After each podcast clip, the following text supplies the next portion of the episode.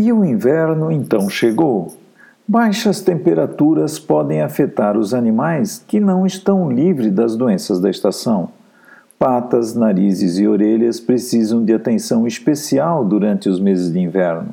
Os animais de estimação, molhado e tremendo de frio, é doença certa. Os animais de estimação saudáveis e bem alimentados conseguem regular melhor sua temperatura interna, mas não subestime a saúde de seu animal. A seguir, algumas dicas para que seu animal de estimação tenha um inverno bem aquecido. Para quem tem cães de guarda, o aliado à segurança da família merece um abrigo seguro para se proteger do vento, chuva e frio. Independente do material constituído, as casinhas de cães devem estar dispostas de forma a não receber já rajadas de vento. Da mesma forma, seria interessante respeitar uma boa orientação solar para que ela receba a maior quantidade possível de raios solares durante o dia. Verifique se existe alguma goteira que comprometa o conforto térmico do local. Se você tem o costume de oferecer cobertas, trocá-las semanalmente auxilia a manter a saúde da pele e o dos pelos do seu animal.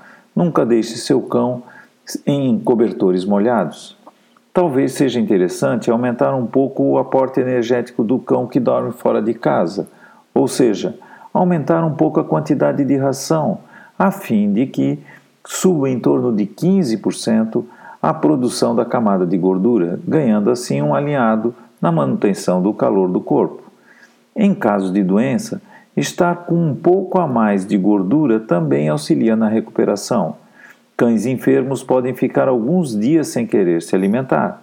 Pergunte ao veterinário sobre o estado corporal de seu cão antes de aumentar a quantidade de gordura, afinal, se ele já é gordinho, não precisa mais se alimentar tanto assim. Nada conta se seu cão aceitar roupas no inverno, mas jamais deixe-as molhadas sobre o corpo dele. Se você tem um gato que tem livre acesso à rua, tenha em casa um local aquecido e pronto para recebê-lo.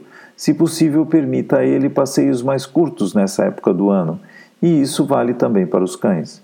Algumas pessoas acostumaram seus cães a caminhar com sapatilhas especiais que protegem as patas da umidade e do frio, mas se seu cão não se adaptou, Deixar os pelos entre os dedos das patas mais curtos facilita a secagem quando o animal volta para casa. Quem tem pássaros pode ter que trocar a gaiola de lugar no período de inverno. Abre e fecha de portas e janelas pode prejudicar a saúde deles, sem esquecer que gaiolas também precisam ser cobertas à noite, o que se auxilia e muito a manter o calor dentro da gaiola e dessa forma o pássaro também bem aconchegado.